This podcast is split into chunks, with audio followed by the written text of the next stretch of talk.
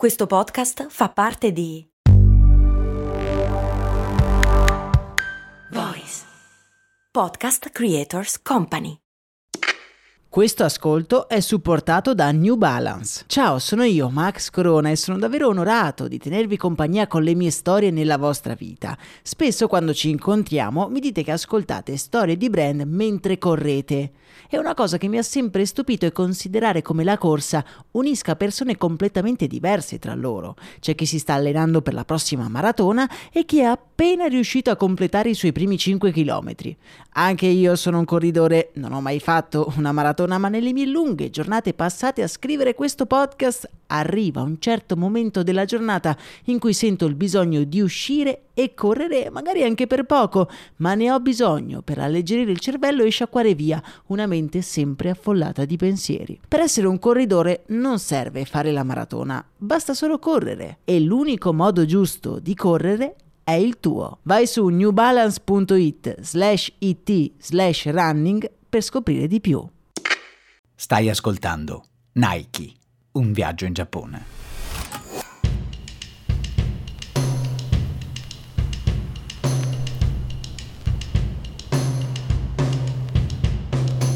Fuori dal parcheggio dello stadio di atletica di Portland, in Oregon, non si vede anima viva.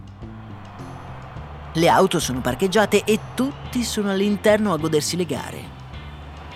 Proprio in quel momento, tuttavia, un'auto arriva, accosta lentamente e con circospezione e due uomini con una tuta nera scendono dai sedili davanti. Si piazzano sul retro come a guardia del portabagagli. Stanno indubbiamente aspettando qualcuno. Altri due uomini in quel momento escono dallo stadio e velocemente si avvicinano alla station wagon. I quattro uomini si guardano. I due in nero aprono il portabagagli lentamente e istintivamente il volto dei due usciti dallo stadio si deforma in un'espressione di stupore e meraviglia. Ma che cos'è che stanno guardando? Uno dei due allunga la mano verso il bagagliaio, ma il portellone viene chiuso di scatto. In fondo, un patto è un patto, non è vero?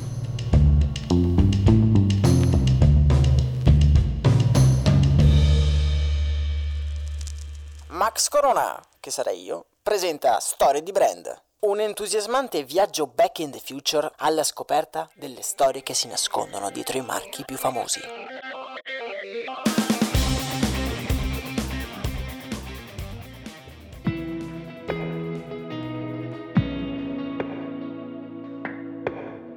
Bentornati in questo nuovo episodio di Storie di Brand e gli ascoltatori più affezionati di questo podcast probabilmente saranno un po' interdetti. Ma come? La storia di Nike sono anni che è presente in questo podcast.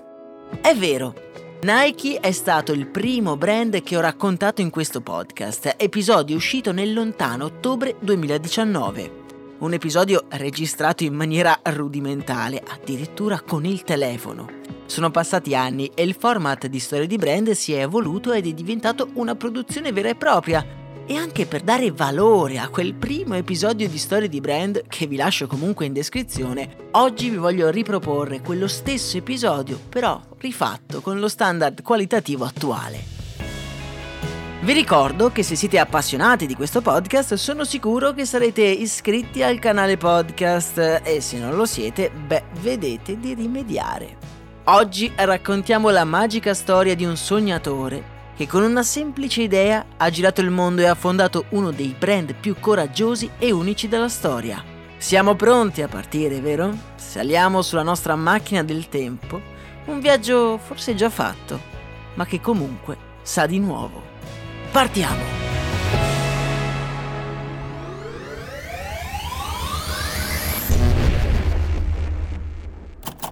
1962, Università di Stanford, California.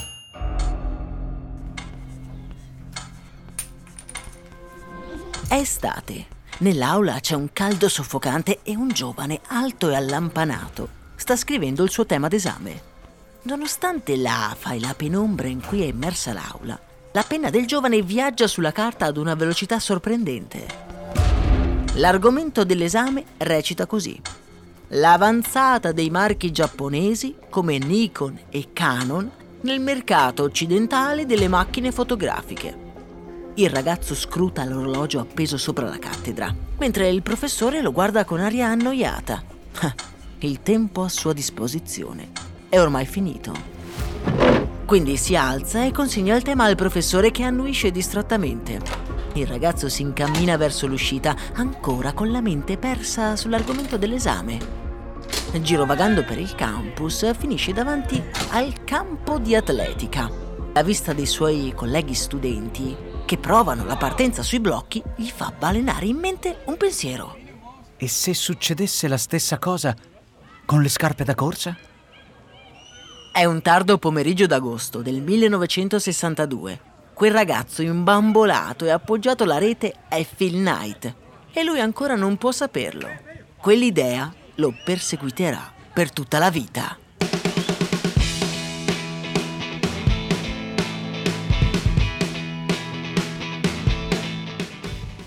Philip Hampson Knight nasce a Portland il 24 febbraio del 1938. Frequenta la Stanford Graduate School of Business dopo aver conseguito una laurea in contabilità all'Università dell'Oregon, dove è anche diventato un discreto corridore. Nel 1962 è un ragazzo alto e magro e sta frequentando l'ultimo anno di studi. Qui, grazie a quel tema d'esame, diventa ossessionato dalla possibilità di creare un business basato sull'importazione di scarpe da corsa giapponesi negli Stati Uniti. La cosa singolare è che l'intero progetto si regge su un'intuizione. Phil non ha mai posseduto né tantomeno provato scarpe giapponesi e gli unici esemplari che riesce a raggiungere sono vecchie carcasse militari portati dai soldati americani della Seconda Guerra Mondiale. L'idea è di difficile realizzazione. Malgrado Phil ne parli spesso con i suoi professori, la risposta è sempre la stessa. Nessuna informazione, nessun mercato, nessuna possibilità. Lasci perdere, Mr. Knight. Questa mancanza di informazioni, tuttavia, entusiasma ancora di più il giovane Phil, che la legge non come una cosa negativa, ma come una grande possibilità. La mancanza di informazioni non vuol dire che nessuno sia interessato. E poi siamo negli anni 60, le informazioni non viaggiano veloci come adesso. Phil sa che questa situazione può dargli un vantaggio competitivo. Per ottenerlo avrebbe dovuto però muoversi per primo non sarebbe stato lì ad aspettare che le informazioni di scarpe giapponesi arrivassero a lui. Sarebbe andato lui loro incontro.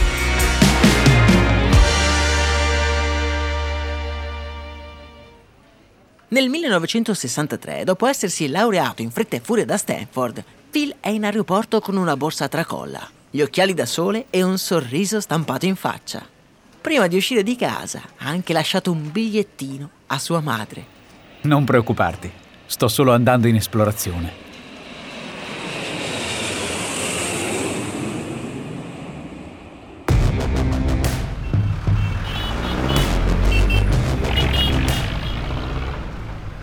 Dopo essere arrivato in Giappone, Phil comincia un lento girovagare senza una vera meta, finché non arriva nella cittadina di Kobe. In una via secondaria, avvolto nei vapori della città, Phil si imbatte in un negozio di scarpe sportive. Ah, proprio quello che stava cercando. Le scarpe esposte hanno qualcosa di particolare. Subito gli balza all'occhio una qualità eccellente. Sono affusolate, slanciate, colorate con un marchio simile ad una rete sul lato. Mentre ha in mano una di quelle scarpe, la mente di Phil viaggia veloce. In America sarebbero andate a ruba, ma meglio non correre troppo. Effettivamente ci sono prima dei problemi da risolvere. Eh, sca- scarpe? Eh? eh chi? Eh, produce, no? Eh, chi le... Farsi capire dal gestore del negozio non è una cosa semplice. Il gestore giapponese lo guarda sorridente prima di offrirgli una tazza di tè senza aprire bocca. Phil è un po' scoraggiato. Ma mentre sorseggia il tè, si accorge che l'uomo sta parlando al telefono e pochi minuti dopo torna nella stanza porgendogli un bigliettino.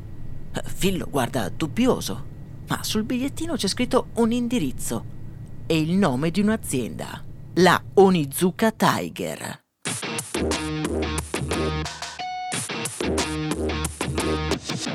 Phil, ancora incredulo, esce dal negozio. Aveva ottenuto un incontro con un industriale giapponese. Proprio lui, il ragazzo allampanato dell'Università di Stanford, troppo magro per giocare a basket e troppo lento per gareggiare nella staffetta dell'università.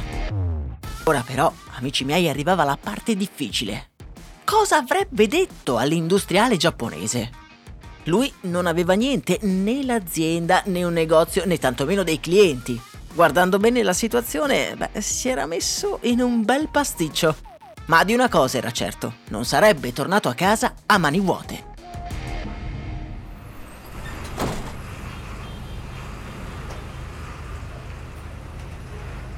Il giorno dopo fa un caldo soffocante. Phil non ha dormito per la preoccupazione. Ha la bocca impastata per la tensione e goccioline di sudore gli scendono lungo le tempie. Adesso non ci capiamo. Io non parlo giapponese. E se mi ride in faccia. Oddio. Appena scende dall'autobus, però qualcosa scatta nella sua mente. La fabbrica non è poi così grande e l'amministratore delegato, nonché proprietario, l'accoglie con cordialità e parlando un ottimo inglese. Phil, come d'incanto, si sente subito a suo agio e decide di scoprire immediatamente le sue carte. Voglio distribuire le vostre scarpe in America. Sono ottime e penso che avranno un grande successo.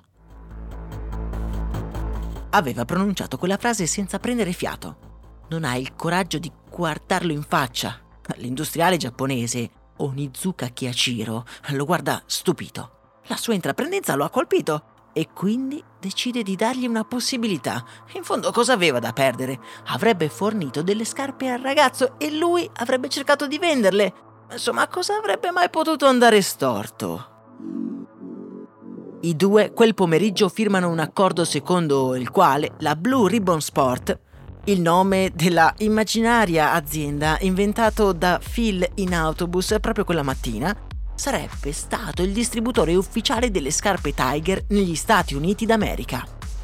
Phil non riesce a crederci. Meno di un mese prima era partito dall'America come un disoccupato e il 4 settembre 1963 torna a casa dalla madre come il presidente della Blue Ribbon Sport, distributore ufficiale socio della Onizuka Tiger. E poco importa se la Blue Ribbon Sport, beh, ancora non esiste. Another day is here, and you're ready for it. What to wear? Check. Breakfast, lunch, and dinner? Check. Planning for what's next and how to save for it? That's where Bank of America can help. For your financial to dos, Bank of America has experts ready to help get you closer to your goals. Get started at one of our local financial centers or 24-7 in our mobile banking app. Find a location near you at bankofamerica.com slash talk to us. What would you like the power to do? Mobile banking requires downloading the app and is only available for select devices. Message and data rates may apply. Bank of America and a member FDIC. Families have a lot going on. Let Ollie help manage the mental load with new cognitive help supplements for everyone four and up, like delicious Lolly Focus Pops or Lolly Mellow Pops for kids. And for parents, try three new Brainy Chews to help you focus, chill out, or get energized. Find these cognitive health buddies for the whole fam at ollie.com. That's O L L Y.com. These statements have not been evaluated by the Food and Drug Administration. This product is not intended to diagnose, treat, cure, or prevent any disease.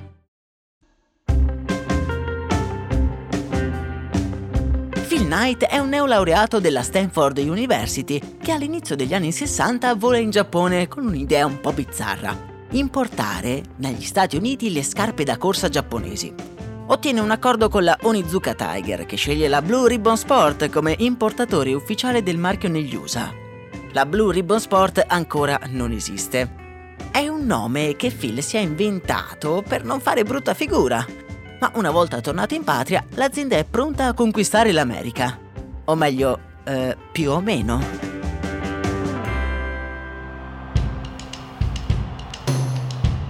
Sei mesi dopo quel fatidico incontro, Phil è nel parcheggio dello stadio di atletica, nella sua città, con il bagagliaio aperto, pronto a vendere le ben 12 paia di Tiger che gli avevano spedito dal Giappone.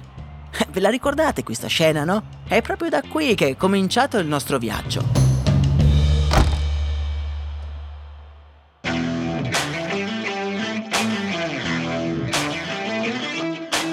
Fortunatamente le scarpe sono ottime e si vendono da sole. L'elasticità delle suole e la leggerezza non hanno rivali. Tra gli spogliatoi di provincia non si parla d'altro. Le Tiger sono le migliori scarpe d'America. Convinto della propria strategia, Phil continua a vendere le scarpe fuori dagli stadi per qualche mese, fino a che si rende conto che la sua station wagon non può essere il mezzo adatto per conquistare l'America. Serve fare il salto di qualità e Phil decide quindi di affidarsi all'unica persona di sua conoscenza che ne sapeva di più di scarpe, un vero e proprio guru dell'atletica, coach Bill Bowerman.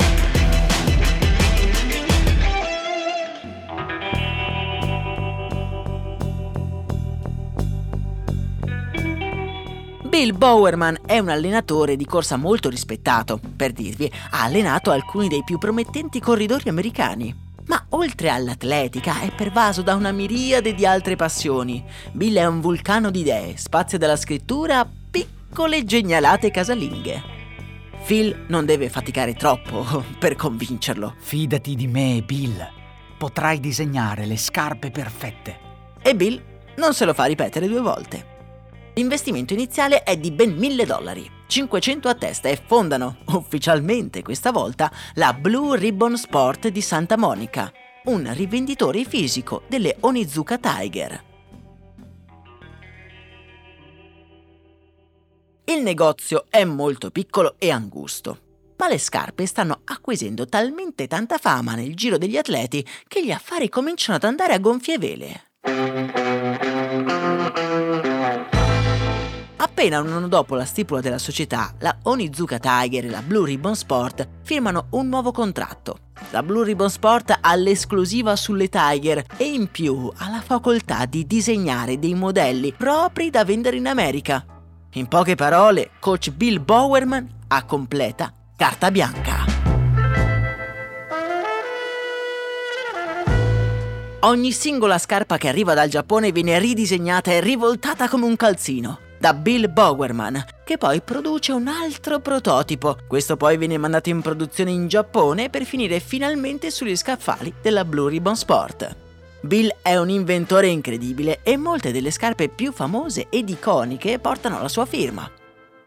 Poco fa abbiamo menzionato l'amore che nutriva Bill per la scrittura ed è proprio questo particolare che stravolge di nuovo la vita dei nostri protagonisti.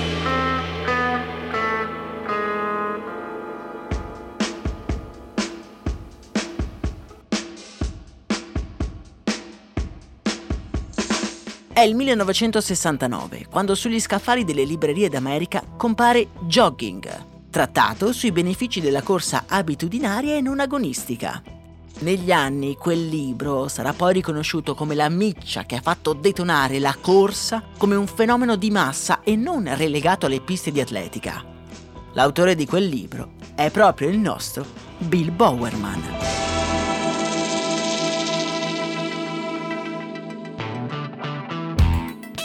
Il libro è un successo editoriale, vende più di un milione di copie.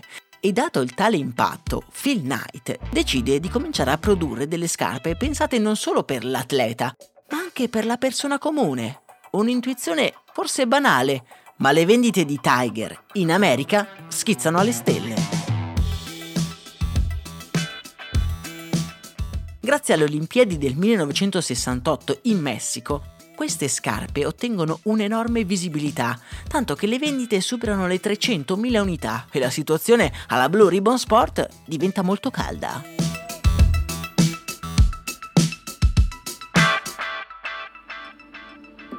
La Tiger non rifornisce così velocemente i magazzini del loro distributore americano, dal momento che è interessata prima a soddisfare la domanda interna e poi a mandare i rifornimenti in America.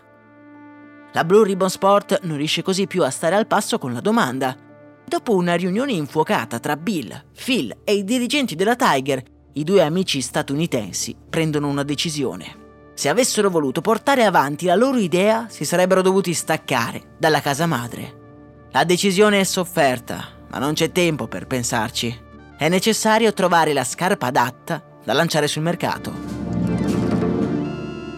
La scelta ricade sulle Tiger Corsair, una scarpa il cui design è ancora nelle mani di Phil e Bill e quindi i nostri due protagonisti possono adattarla ad un nuovo marchio.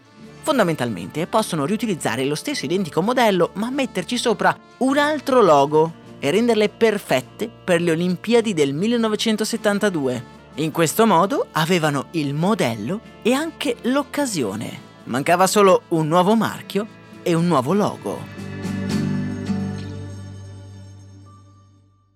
Come prima cosa, Phil decide di trasformare la Blue Ribbon Sport in Dimension 6. Per motivi a noi del tutto sconosciuti. Tuttavia il nome non viene approvato. Phil in realtà ne è entusiasta, ma le facce schifate dei suoi collaboratori lo fanno desistere. Bill Bowerman in futuro dirà: Phil voleva un nome da cinema, da titoloni, ma erano anni che non guardava un film.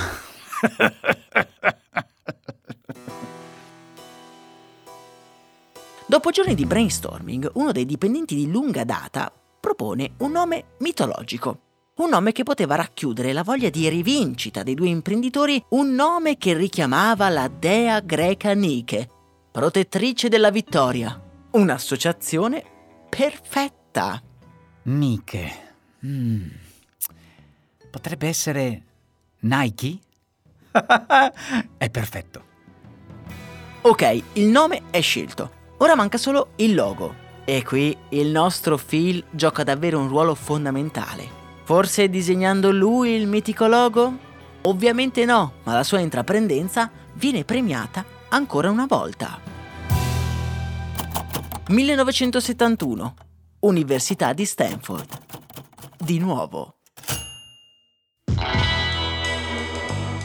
Phil Knight, tutto trafelato, entra nella sala d'ingresso dell'università. Con aria furtiva estrae dal cappotto un foglio di carta e con una puntina lo attacca alla bacheca studentesca. Per un attimo si ferma a contemplare la sua opera, con un leggero sorriso sulle labbra. Contest nuovo logo. L'azienda Nike indice un concorso per creare il suo nuovo logo. Premio 35 dollari al design vincente. L'iniziativa di Phil ha successo e il concorso viene vinto da una giovane designer, Caroline Davison, che crea una versione stilizzata delle ali della Nike di Samotracia, un simbolo di velocità e intraprendenza. Quello che diventerà uno dei loghi più famosi della storia in realtà era costato solo 35 dollari ed è ufficialmente nato lo swoosh.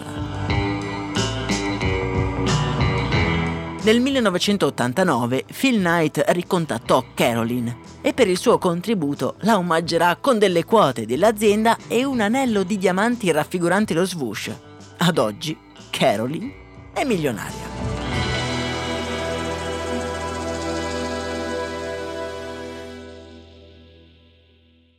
Ma dove eravamo rimasti? Ah sì, ora c'è tutto il prodotto, le Nike Cortez, l'occasione, le Olimpiadi del 1972, un nome e un logo. Possiamo dirlo, è ufficialmente nata la Nike. Vi diamo il benvenuto ai ventesimi Giochi Olimpici.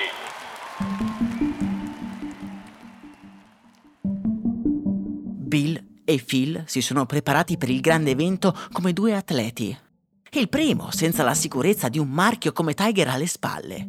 I due imprenditori passano le notti a studiare tutte le gare in un magazzino sommersi dalle scatole delle famose scarpe bianche e rosse, le Cortez, sulle quali campeggia il gigantesco swoosh. La Nike è un'azienda piccola e sconosciuta e riesce a sponsorizzare atleti di seconda fascia, ai quali però non fornisce solo le scarpe da corsa, ma anche le Cortez sneaker da utilizzare durante il riscaldamento e le premiazioni. Con questa tecnica riescono ad esporre il modello, facilmente riconoscibile, ad una grandissima quantità di persone in diretta mondiale.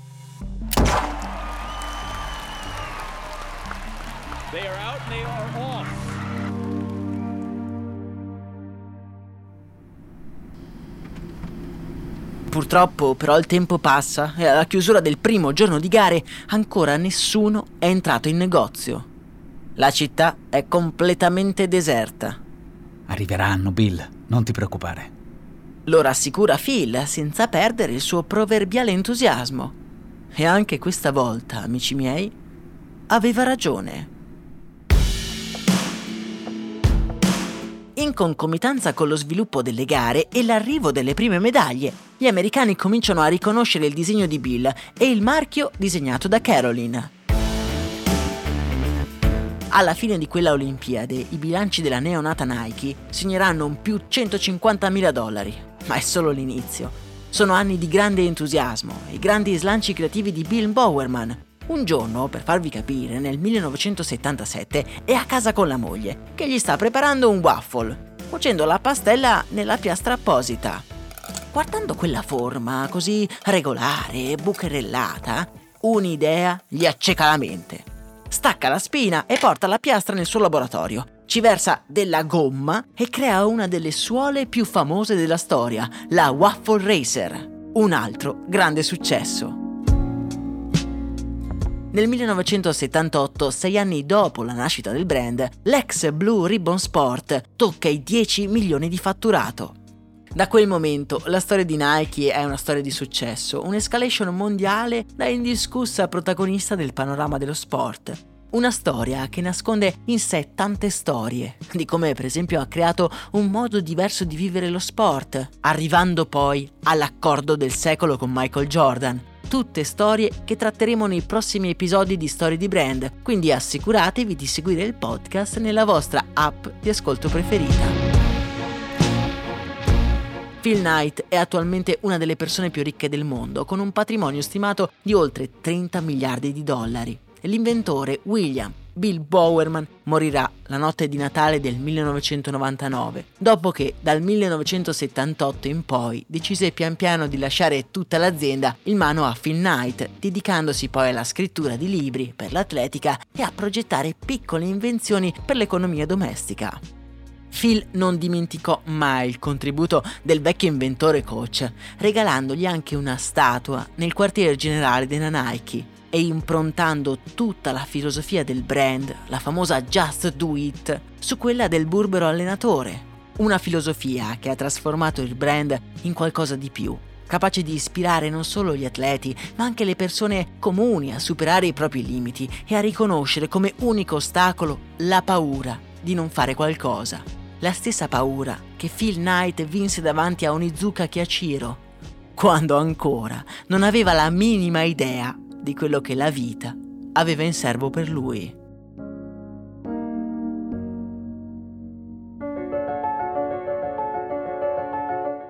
Spero che questo viaggio vi sia piaciuto. Ci tenevo veramente tanto a ridare nuova vita ad un episodio che ha visto la nascita di questo podcast. Voi lo avevate ascoltato? Spero che questa nuova versione vi abbia comunque intrattenuto. Lasciatemi un commento se vi ricordate il primo episodio e se siete con noi fin dall'inizio. In descrizione trovate tutti i link per approfondire le nostre storie. Io sono Max Corona e questo, come sempre, è Storie di Brand.